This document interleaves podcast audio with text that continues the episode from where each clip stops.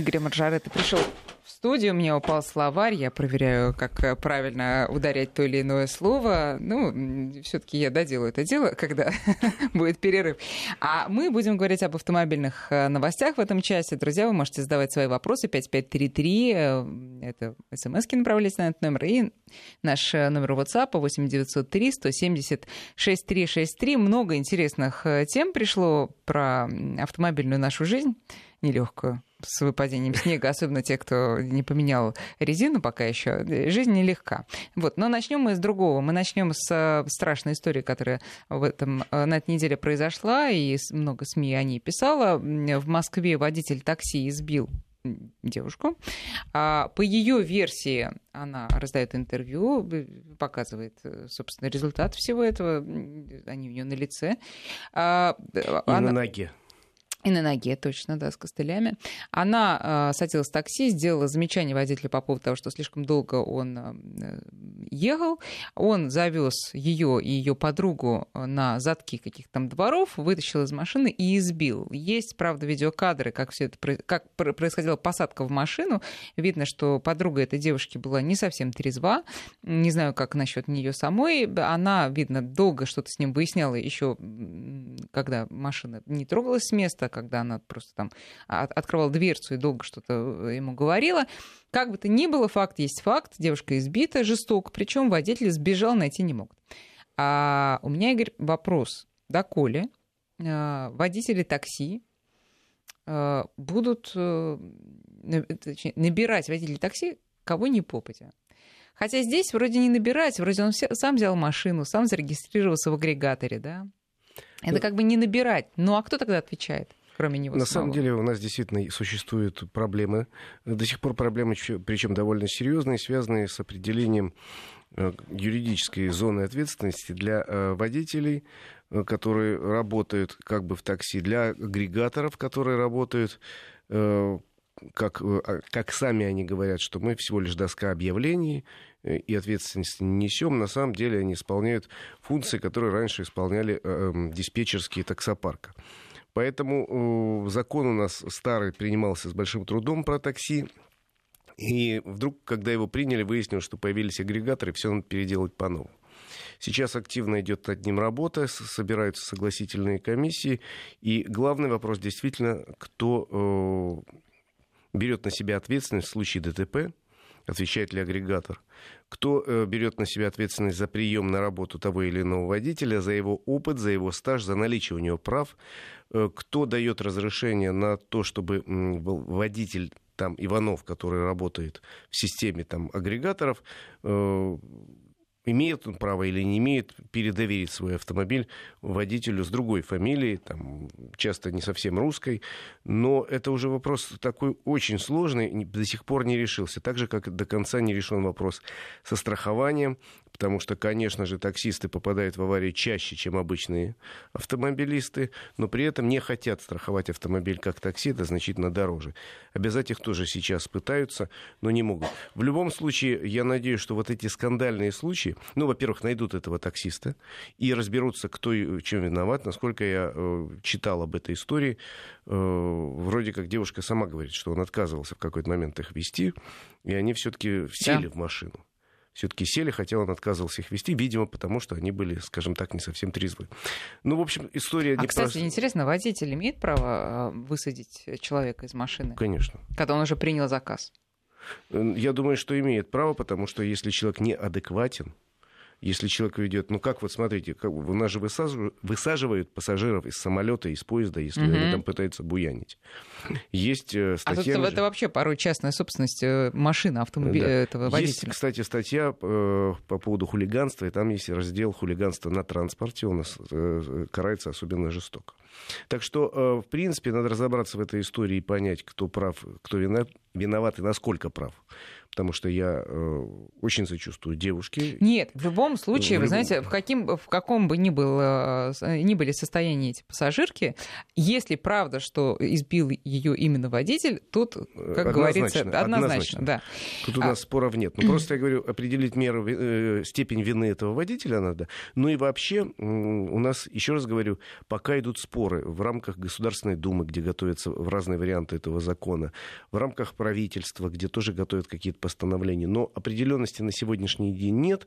И пока, кстати, кстати, хотел сказать, что споры поэтому идут во многих странах мира определенности по поводу, как вести себя э, власти по отношению к агрегаторам по-настоящему ни в одной стране мира. Игорь, подождите, а вот то, что сейчас агрегаторы а, заявляют о себе просто как о доске объявлений, в этом есть какие-то объективные плюсы? Это, э, есть что-то в этом хорошее, вот безусловно? Э, хорошее есть то, что, в общем, получили все доступ к источнику информации мы от этого получили ощутимый плюс. И недорого. Мы, мы с вами получили возможность в столице и в любом крупном российском городе, извините, я только чтобы в Екатеринбурге, допустим, никаких проблем с помощью агрегатора вызвать автомобиль моментально приезжает и недорого довезет тебе куда надо. Да. Это главный это плюс. Это площадка для рыночных отношений. Да, соответственно, это такая система информирования, э, причем информация распространяется в, в разные стороны, скажем, от потенциальных пассажиров, потенциальным водителям и обратно. Э, это плюсы. А минусы как раз неразделенные схемы э, ответственности, кто за что когда отвечает. И э, непонятно, опять же, кто как набирает этих водителей. То есть в таксопарке понятно, у нас еще существуют остатки старых таксопарков хороших. Там есть система подбора водителей, там есть система, когда водители проходят экзамен, экзамены, дополнительное обучение, если надо. Э, сдают экзамены по знанию города, по знанию языка, по знаниям правил дорожного движения, и, соответственно, каждый раз... Правда, перед... где-то еще сдают да. экзамен на знание да. города. И, и со... языка тем более. Да, и, соответственно, э, выезжая на, э, на трассу, такие таксисты проходят предрейсовый контроль. Но это уже малая часть что-то с этим надо делать. Я смотрел, кстати, не так давно германскую систему, у них тоже есть проблемы с, агрегатором, и не так все просто, но в любом случае у них лицензия выдается не на автомобиль, как у нас, а на водителя. И водитель, чтобы получить лицензию таксиста, должен сдать экзамены. У него должна быть категория «Б», как у нас, должен быть стаж водительский не менее трех лет, он должен на немецком языке в Германии сдать экзамен на знание города и там поверхностное знание э, правил дорожного движения, просто убедить, что он действительно в курсе. Все. А вы пользуетесь такси иногда? Да, конечно. Да? Вам э, давно встречался человек, э, похожий на Аркадия Райкина в роли таксиста? Вы знаете, встречался, да. Пару раз мне встречались люди. Вот как-то пару недель назад я ездил, был такой немолодой человек по имени, по-моему, Сергей Иванович.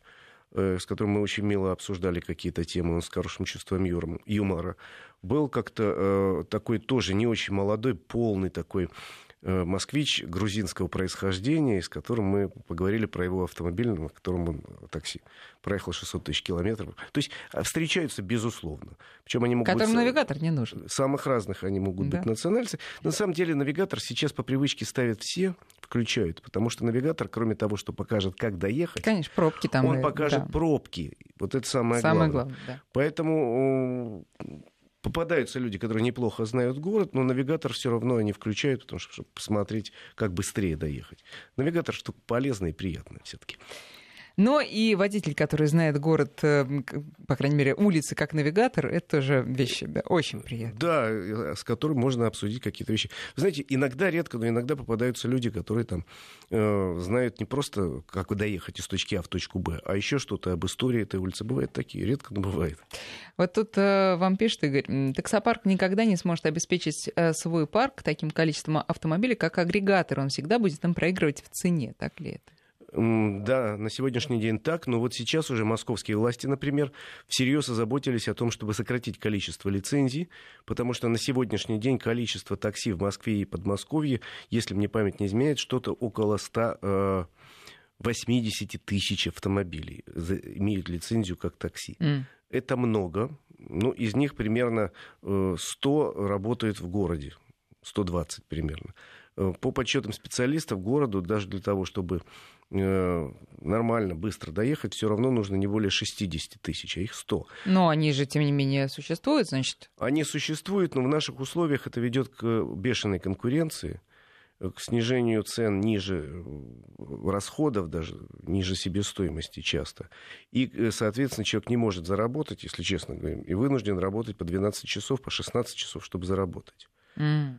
То есть, э... то есть, если их будет меньше, то будет дороже, но будет, будет дороже, больше но безопасность поездки. Больше безопасности. Возможно. То есть тут надо найти какую-то золотую середину.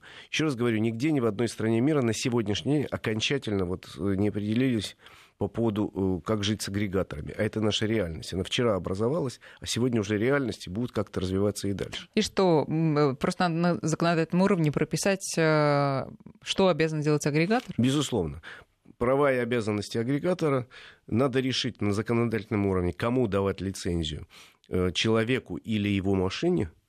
Я считаю, что на сегодняшний день, наверное, надо человеку давать, а не машине. Ну и, соответственно, э, если у него есть такая лицензия, он может работать на любом автомобиле, который соответствует критериям. Но тут же еще вот этот предполетный, так скажем, досмотр. А вы знаете, сейчас многие системы, многие даже агрегаторы пытаются придумать некие системы. Э, в крупнейшей нашей агрегаторе мне рассказывал один из руководителей, что они сейчас тестируют систему э, приложений для смартфона, Э, которая вот э, водитель, ну, пока в тестовом режиме, подносит к лицу, в режиме видеосвязи говорит там, с диспетчером там, несколько ключевых фраз. И сама программа по его лицу, по мимике, по э, голосу... Понимает, по... сколько он выпил вчера? Э, нет. И сколько он спал после этого? Она просто говорит, что этот человек может управлять автомобилем, или он не может, потому что вот у него, видимо, замедленные реакции. Угу. Ну, я не знаю, я не специалист, как она это, это делает. где тестируется? В Москве. Здорово. И, наверное, в других городах что-то есть. Я точно знаю, что в Москве тестируется. Потихоньку, наверное, придем к системе, когда будет удаленная как-то возможность пройти предрейсовый контроль, э, может быть, и пройти удаленно технический контроль автомобиля, во всяком случае, по нескольким параметрам. Просто диспетчер может сказать, можно выехать автомобилю в рейсы или нельзя. Ну, это, видимо, все-таки какое-то будущее, как и возможное будущее, это когда в каждой машине такси стоит камера, которая идет напрямую к, опять же, кому? Возможно, к тому же агрегатору, наделенному уже большими полномочиями, и э, оператор некий отслеживает, что происходит. Да? Вы знаете, я вот сейчас себе для пробы поставил, ну, договорился с фирмой, которая этим занимается, мне поставили в, аппарату, в автомобиль мой личный э, некое телеметрическое оборудование. Такое, как ставят во многих западных странах, во всяком случае, в том числе и в такси. Это оборудование позволяет, во-первых, снять параметры, как я езжу, и поставить мне некую оценку. Но оно у меня стоит две недели, рано говорить, я смотрю каждую неделю, пока я очень неплохо себя веду. Оно, между прочим, дисциплинирует человека, который понимает, что информация тут же с симки уходит оператору на пульт, и там э, идет некий график. И он видит оператор, что это автомобиль поехал туда-сюда, поехал с превышением скорости, э, почему-то... Ну, это же для внутреннего вашего же пользования. Я поставил для себя, для самоконтроля, мне интересно. Сейчас такие вещи предлагают страховые компании поставить тем, кто э, хочет купить полис ОСАГО, не, не все страховые компании, не всем. И говорят, что это вот взяли такой интересный опыт с некоторых западных стран. Вот давай мы тебе поставим такое оборудование бесплатно на, на два месяца. И, соответственно, потом рассчитаем стоимость твоего полиса Замечательно. каска. Если ты хороший водитель, мы тебе скидку Именно сделаем. каска? Пока только по каска. Угу. И мне интересно, собственно, оценить, как я веду себя, что. И они же говорят, что, в принципе, можно с помощью этого оборудования тут же получить информацию об аварии, если она случилась, тут же получить информацию о э, нарушениях правил дорожного движения и так далее. Мне любопытно, но мне стоит. Вот когда я через два месяца сниму, я, может, расскажу. А может, скрою. Может, мне будет стыдно рассказать. Но пока я... Э, а если человек, э, как э, покажут эти видеонаблюдения, прекрасный водитель, но часто нехорошие слова употребляет, его будут штрафовать? Ну, это не видеонабление, там не записывается звук. А, там не записывается. Это, не это просто Это телематика, да, снимает параметры, соединяется со спутником, где, как, с какой скоростью, как часто, в какие дни, как вхожу в поворот. То есть она снимает массу параметров, но это связано с э, просто техникой вождения. Понятно. Вот это мне интересно, и, соответственно, вполне возможно, что в будущем в такси будет такая штука стоять, и если таксист, вот я сейчас езжу, условно говоря, на 4 балла из 5, если у таксиста показатель 4 балла из 5, ради бога, езди. А если ты все 2 балла из 5, до свидания, дорогой, э, мы тебя не хотим. Но я То есть агрегатор. Говорю, я условно говорю... Агрегатор вполне... может, сможет сказать, да, будучи наделенным, да. а даже и будучи не наделенным, а просто ему достаточно будет, э, ничто не мешает ему установить такие правила внутренние. Я ставлю тебе некое оборудование. И по Безусловно, итогу, да? да, тем более, что оно стоит совсем недорого. Э, так что да. как, каким-то образом в этой сфере порядок будет наведен. Я надеюсь, будем смотреть на мировой опыт, будем смотреть на собственный опыт какой-то. Но делать это быстрее, чтобы не было таких фантастических и позорных историй, как с этой избитой девушкой, как с людьми, которые несколько раз, я знаю такие истории, попадали в аварию на, э, в такси и, соответственно, не могли получить какое-то э, ну, какое-то возмещение. Угу по здоровью. Там, да и, слушайте, и истории, когда избивают, наоборот, самого таксиста. Вот буквально вчера, по-моему, была в одном из э, городов русских такая история, когда пассажирка, наоборот, напилась прямо непосредственно в такси. Потом заснула, проснулась, говорит, вы кто вы вообще такая? А там У- девушка такси, куда вы, куда вы меня вообще повезли? И давай ее избивать. Это, это тоже надо как-то страховаться от таких историй. Вот видео, видео, но тут же видеокамера, конечно, наверное, поможет. Игорь, а по поводу правил, которые пока не прописаны в законе, а правила, которые сами агрегаторы прописывают. Вот э, хочется ваш короткий комментарий получить. Тоже на этой неделе обсуждалось, что в Яндекс Такси э, есть внутренние правила, они давно уже установлены, но вот обратили на них внимание только сейчас. Водителям премиум и бизнес-класса запрещают размещать в салоне личные вещи, включая иконы и четки. А почему? Потому что, говорит Яндекс Такси, наши э, клиенты против. А что тогда, где, где границы э, э, фантазии для самого агрегатора? Что ему мешает э, сказать, что я не беру брюнетов э, водителей, так наши клиенты просто не нравятся, мне нравятся только блондины, широкоплечие. Вот, вот есть какие-то вообще предел? Ну, предел, конечно, есть. У них есть внутренние правила. Я уже говорил, что это касается образования, наличия прав, водительского стажа, отсутствие серьезных нарушений правил дорожного движения в прошлом, отсутствие... Это все разумные вещи. Да, отсутствие, например, э, чтобы у тебя в течение последних 10 лет не было лишения прав и mm-hmm. так далее. То есть все это прописано, плюс к тому, наверное, существуют правила, и они однозначно есть, по поводу внешнего вида. То есть человек не может сидеть в какой-то замусоленной тельняшке, порванной на локтях, правильно? Я к такому и не сяду в машину. Он должен быть как-то одет прилично. Нет, это не, не, не значит, что галстук обязательно белая рубашка. Хотя в бизнес-автомобиле может быть и так. Но, наверное, прописано правило, и я его считаю обязательным иметь, например, не надевать какой-то национальный головной убор или одежду. Ну, э, понимаете, многие люди по-разному отнесутся, если там сидит человек за рулем в каком-то там национальном головном уборе. А Или в бурке, например. Или... Нет, но, но, при, нет. Но, но при этом, вот недавно я ехала в такси, там э, тоже замечательный грузин-водитель, очень колоритный. А, я говорю его национальности исключительно потому, что у него вот музыка играла. Мех, нет, вот мех, из которого, не знаю, мех барана, может быть, вот из которого делают вот эти вот а, ага. накидки, не знаю, как они правильно называются. Наверное, он, бурки. О, наверное, бурки они есть. Он был постелен там всюду. Ага. И это мне нисколько не мешало, наоборот, как-то вот добавляло какой-то такой экзотики. Вот, но я к тому, что я как раз за. А, а как вы относитесь к тому, что вот Яндекс Такси запрещает там положить вещи, газетку, не знаю, даже чехол какой-то ну, особенный? Речь идет только о бизнес-классе. Да, В эконом-классе, пожалуйста. Бизнес-классе там иные требования.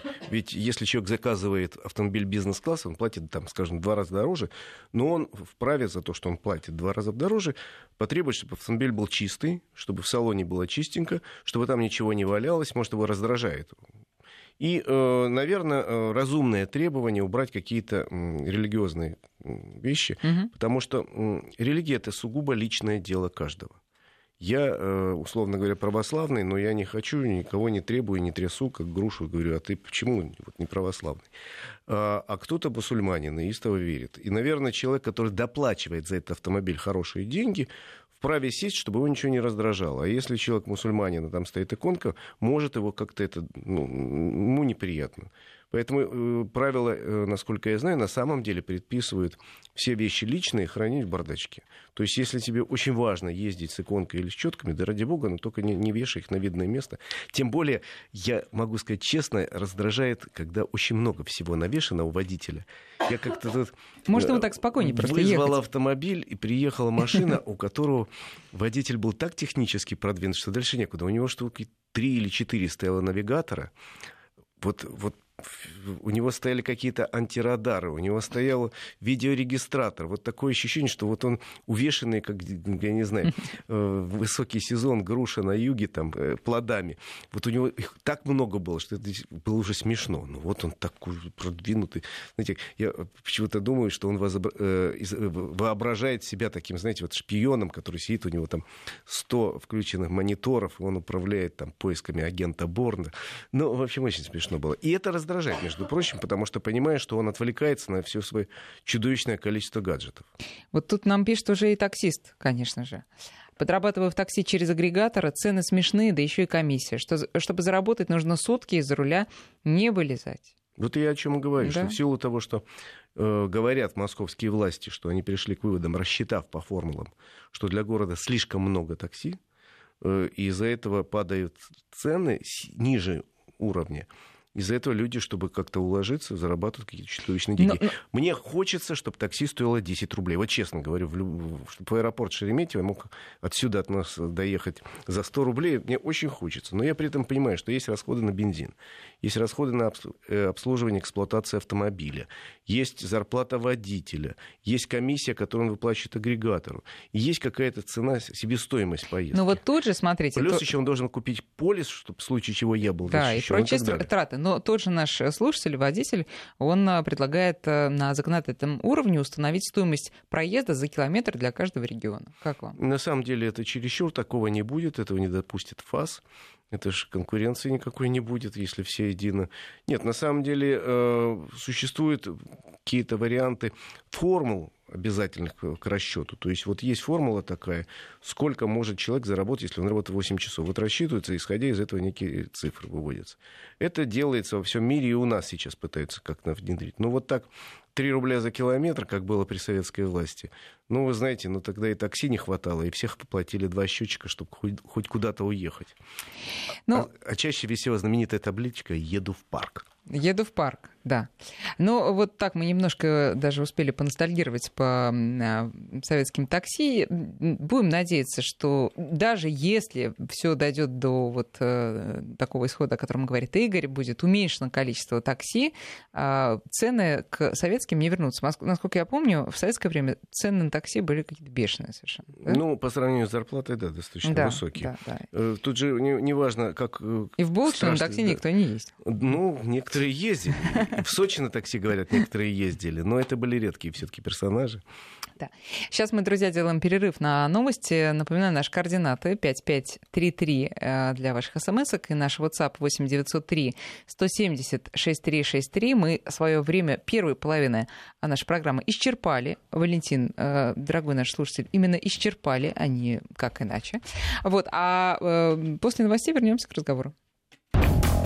Автодетали с Игорем Маржаретто. 14 часов и 36 минут с Игорем Маржаретто. Мы продолжаем говорить про автоновости недели, не только наши такие общероссийские, но и личные. Вот у Игоря свои есть новости, пожалуйста.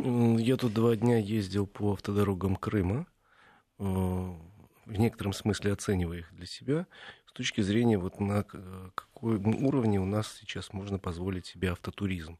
В Крым, тем более, что есть мост, есть возможность... Вы по мосту прямо? Нет, по мосту я не ездил, я ездил по э, отрезку, ну, по интересным дорогам для меня от Симферополя до Севастополя, потом до Ялты, потом до Алушты, еще немножко там по э, серпантинам покатался. Интересно мне было, я давно не был, порядка четырех лет в Крыму.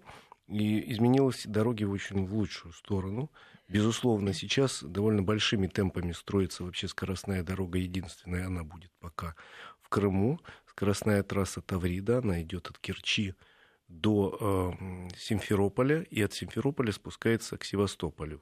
с поворотом на Ялту. То есть э, это будет дорога, по которой со скоростью 120 километров можно будет очень быстро проехать от того же моста к столице Крыма и спуститься к главным курортам.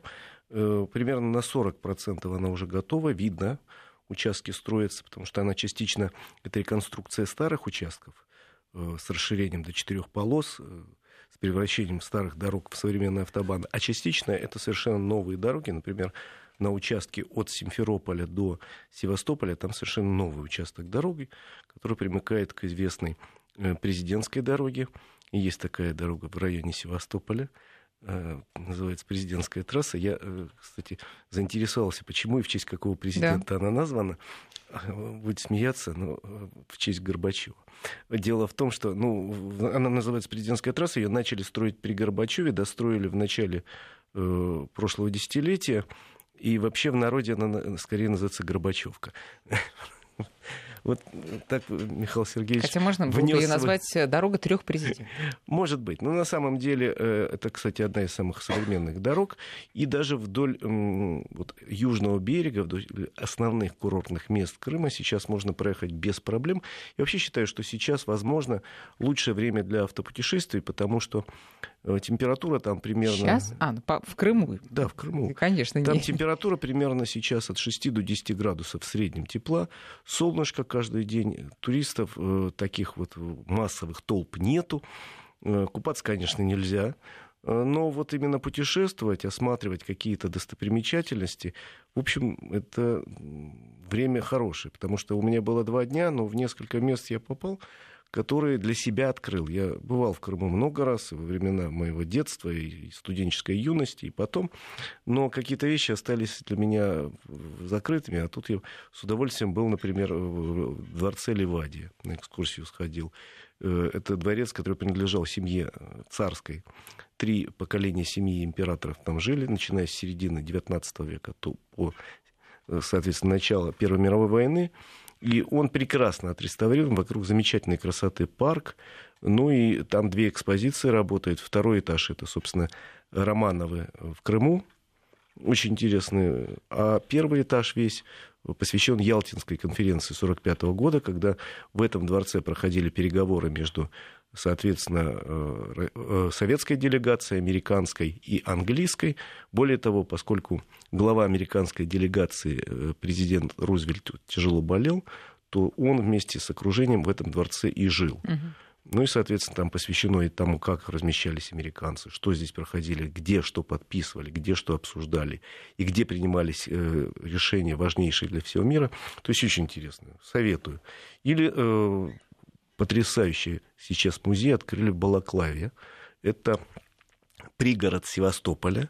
И Балаклава, Севастополь был в советские времена закрытый город, ну, главная база Черноморского флота. А Балаклава это был закрытый город внутри закрытого города. И там сейчас открыли музей, который называется «Фортификационных сооружений». В народе он называется «Музей холодной войны». Это туннель, э, соединяющий вот мыс, выдается в море. Он прошит вот таким подводным и надводным туннелем, и туда э, в случае войны должны были загнать от 7 до 10 подводных лодок разного класса. Там все оборудовано, там доки есть, помещения. Они должны были переждать там ядерный удар, если что, О, выйти из этого э, значит, туннеля в море с двух сторон и ответными ударами поразить противника. Это фантастическое инженерное сооружение, которое выдерживает, теоретически должно было выдержать удар любой атомной бомбы, не дай бог но в свою очередь мы должны были бы дать ответный удар. Очень интересно, там возят тебя на маленьком кораблике, показывают, где стояли лодки, где стояли там ядерные торпеды, как, что это действует, как, как это замаскировано. Сейчас там, я еще раз говорю, музей очень интересный, ну а рядом пытаются сделать в Балаклаве, в этой бухте, где в свое время стояли военные корабли, сейчас делают большой яхтенный такой порт-марину, развивают яхтенный курорт тоже очень интересно. Я говорю, первый раз был, слышал об этом, но вот в жизни побывал первый раз. Удивительно. Вот так мы перешли к новостям водного транспорта. Или не к новостям, а к старостям скорее водного транспорта. Нет, возвращаемся а, к новостям таким а, уже не личным, а общественным. Вот вы сказали, э, этот музей в Балаклаве, этот туннель, да, а вот я знаю, что у вас есть еще одна новость про тоннели как раз, э, точнее, пешеходные переходы. А, да, есть такая новость. Есть такая новость. Дело в том, что у нас э, Министерство транспорта опубликовало очередные рекомендации, довольно любопытные рекомендации, которые посвящены организации пешеходных переходов. Дело в том, что у нас все-таки достаточно много аварий случается именно на пешеходных переходах, и каким-то образом надо э, сделать, чтобы к этим пешеходным переходам ну, они были ярко выражены. Одно из предложений – это сделать пешеходный переход шире и поднять ее над проезжей частью. Вот как у нас существует по ГОСТу лежачий полицейский такой выступ. А то есть пешеходный переход не как э, какое-то сооружение, а вот сам непосредственно, который на да. земле, зебра. Да, зебру вот эту приподнять чуть-чуть. Вот есть такое предложение, разработан будет ГОСТ, и, соответственно, там, допустим, на 5 сантиметров этот пешеходный переход приподнят. Естественно, стык э, пологий, это не то, что вы подъезжаете, тут плита брошена поперек дороги угу. и расчерчена сверху полосочкой. Нет, на самом деле э, пологий въезд, но вот как сейчас водитель, приближаясь к лежачему полицейскому, его предупреждает знаки, и он э, тормозит, потому что понимает, что если он не затормозит, э, в общем, ничего страшного не произойдет, но машину подбросит резко, и, в общем, э, могут какие-то вещи слететь. В общем, это не, просто неприятно. А вот подъезжая к пешеходному переходу, где нет, допустим, светофора просто, многие водители скорость не сбрасывают. Вот тут э, в Минтрансе говорят, что нет, мы вот сейчас э, еще и таким образом если построим такие пешеходные переходы, водители будут дополнительно предупреждены и обязательно будут сбрасывать скорость. Слушайте, если я ничего не путаю, я точно знаю, что в Троицке, э, который теперь входит в Москву, э, есть именно такие пешеходные На самом переходы. деле, да, такие пешеходные переходы уже в стране существуют. Я не могу сказать, где, я видел, однозначно видел, видел за границей. Эта штука есть, штука достаточно действенна, но при этом надо понимать, что это не всегда и не везде можно сделать. Так же, как есть э, достаточно строгие сейчас правила, где можно устанавливать, а где нельзя лежачих полицейских, то такие же правила должны быть и касательно э, вот этого возвышенного пешеходного перехода, потому что он, да, заставляет притормозить водителей, но при этом скорость передвижения автомобиля сильно снижается, и однозначно, если большой поток, будут пробки. Mm. Поэтому такие пешеходные переходы... Ну а чем это отличается от полицейских?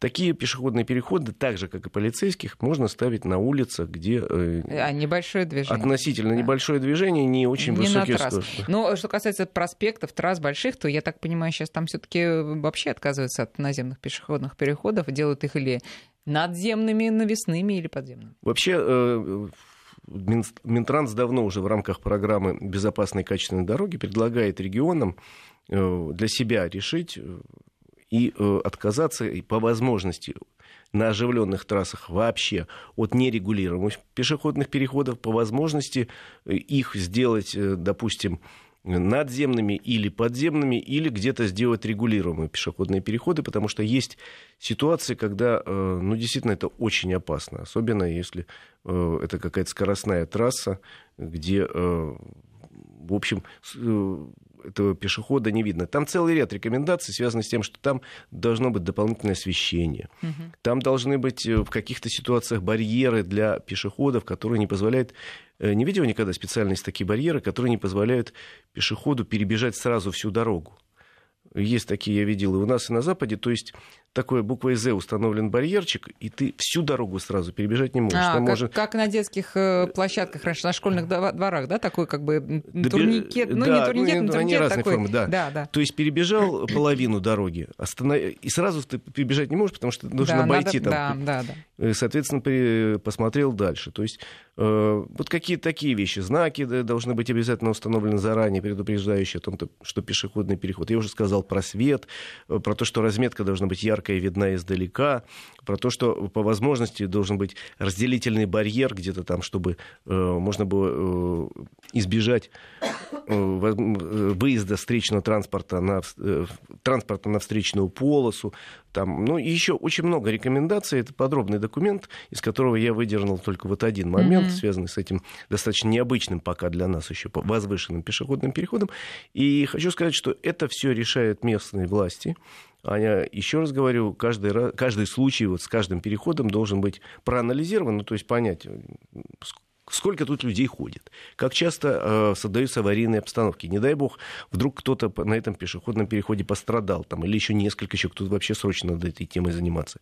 Если в течение года несколько человек пострадало, у нас по закону если более трех ДТП с пешеходами на, переходном, на пешеходном переходе, должны приниматься меры немедленно. Угу. Вот. И, соответственно, тогда решают местные власти. У нас, например, есть деньги, мы поставим светофор. У нас нет денег, мы, э, значит, э, поставим вот тут вот такой воз... меньше денег, потому что он дешевле, возвышенный пешеходный переход, и э, поставим там заранее несколько знаков предупреждающих. Ну вот наши слушатели пишут, что во многих местах, как во многих, несколько сообщений, да, о том, что такие возвышения на пешеходных переходах есть. Есть, например, в аэропорту Симферополя нам пишут, а, есть переходы в Петербурге, крайне эффективны, тормозят э, машины, и пробок нет. Ну, ну вот в аэропорту Симферополя точно я такое видел, да, действительно, вчера, позавчера. Э, есть такое, но там в тех местах, где невелика скорость, вот э, выезжают машины пока и заезжают на территорию, да, есть такие, чтобы на всякий случай. У нас бы тоже, наверное, не помешали. Но тут вот еще такое сообщение. Любые неровности на дороге сходят на нет зимой, снегоуборочные машины часто ломают, э, когда лед, я так понимаю, то и вот э, повреждают э, эти неровности типа полицейских и лежачих и так далее. Да, э, ну, во-первых, есть разные дорожные машины для уборки снега. Есть и конце... водители в них разные. В них сидят разные водители, во-вторых. Ну, а в-третьих, э, еще раз говорю, в каждом конкретном случае надо четко просчитать, что выгоднее сделать в этой ситуации. Может быть, выгоднее дороже заплатить, если там огромный поток пешеходов, может быть, выгоднее вложиться один раз и построить, допустим, надземный пешеходный переход, и тогда э, опасность того, что люди сюда будут выбегать на дорогу, сойдет до нуля. Самое смешное, что из Петербурга, вот я уже зачитала сообщение, что есть э, такой переход, э, или там несколько, и они крайне эффективны, и тоже следом, тоже из Петербурга, тоже про тот же самый переход, очень неудобная вещь, как для автомобилистов, так и для пешеходов, и пробки, и зимой, когда скользко, все там невозможно пройти, потому что целый каток, ну, видите, вот разные такие мнения есть. Мнения разные, разные, ну, и еще раз говорю, воплощения тоже разные. Да. Ручки у всех исполнителей тоже разные, потому что есть лежачие полицейские, которые, в общем, ну, лежат себе нормально, а есть положили, а через два дня он оторвался. Я такие знаю uh-huh. в Москве.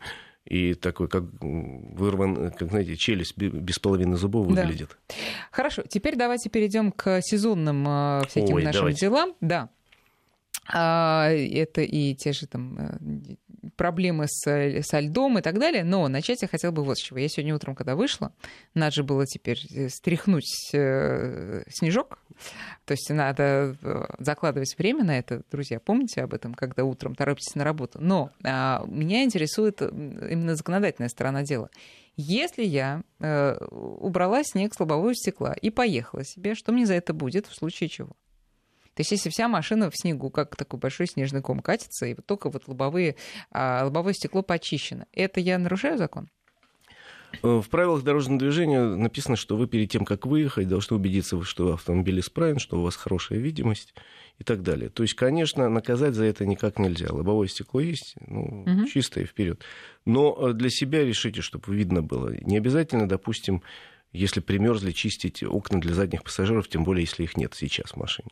А вот э, боковые стекла у водителя справа, заднее слева стекло, и заднее стекло должны быть Хорошо. чистые. А, а фары, хотя наказания мне... нет. А фары, если залеплены снегом? Ну, это, понимаете, это вопрос безопасности в первую очередь ваш лично. Поэтому вот я для себя вышел, включил автомобиль, завел его, включил обогрев который есть весь. Угу. Ну и щеточкой смахнул э, снег с лобового стекла сзади, посмотрел, не залеплены ли э, зеркала заднего вида. Номера. Номера. Что очень важно. Вот, вот тут как раз наказание есть. Да. Ну и, соответственно, фары должны быть и задние, и передние Хорошо, части. а если у меня на крыше вот эта вот ледовая корка такая, и тоже целый там сугроб образовался, нету времени чистить, я поехала на большой скорости, весь этот сугроб улетел на э, машину, которая, Которая едет сзади. сзади. да. Э, Вы знаете, ну, еще раз говорю, требования такого в законе не прописаны, невозможно все прописать, но давайте уважать друг друга и вот эту шапку снежную сверху убрать, потому что действительно вы поедете быстрее, шапка может слететь, тем более автомобиль прогревается, там образуется Да. пленка воды. И э, представляете, что, что будет, если сзади едет автомобиль, ему в лобовое стекло одномоментно вот такой снежный заряд. Поэтому давайте уважать друг друга. О, Нак- Может и повредить, если это может да, повредить, и если тогда что вас, между прочим, могут признать виновником ДТП. Мгм. Поэтому а, Особенно если у того видеорегистратор все это да, заснял. а, давайте уважать друг друга, б, все-таки это надо убирать снег. Еще раз говорю, если очень спешите, можно не убирать снег с задних стекол для пешехода, э, в смысле для задних Мгм, пассажиров. Да. Прошу прощения. Да, теперь, а, что касается дорожной разметки, все сложнее ездить, потому что если, да, понятно, у нас снег лег на проезжую часть, мы не видим разметку, едем уже как, как получается, э, тут э, можно э, на- нарваться на штраф. Теоретически да, потому что камеры современные, они э, настроены, у них эта разметка забита, что называется, в памяти. И они могут, э, соответственно, штрафовать, неважно, видно эту разметку или нельзя. Но э, опротестовать такой штраф можно, особенно если на фотографии видно, вот автомобиль и вот снег, Мгм. а дорожная разметка не видна. Опротестовать можно, э, но это в любом случае у нас... Вообще, если касается, что опротестование наказания, это у нас сложный, тяжелый процесс. Я всегда говорю, что если бы, уважаемые законодатели, э, разработали такой замечательный алгоритм, камера э, сняла, компьютер обработал, офицер ГИБДД поставил, ну, печать и подпись. Ну, в общем, процесс занимает секунды.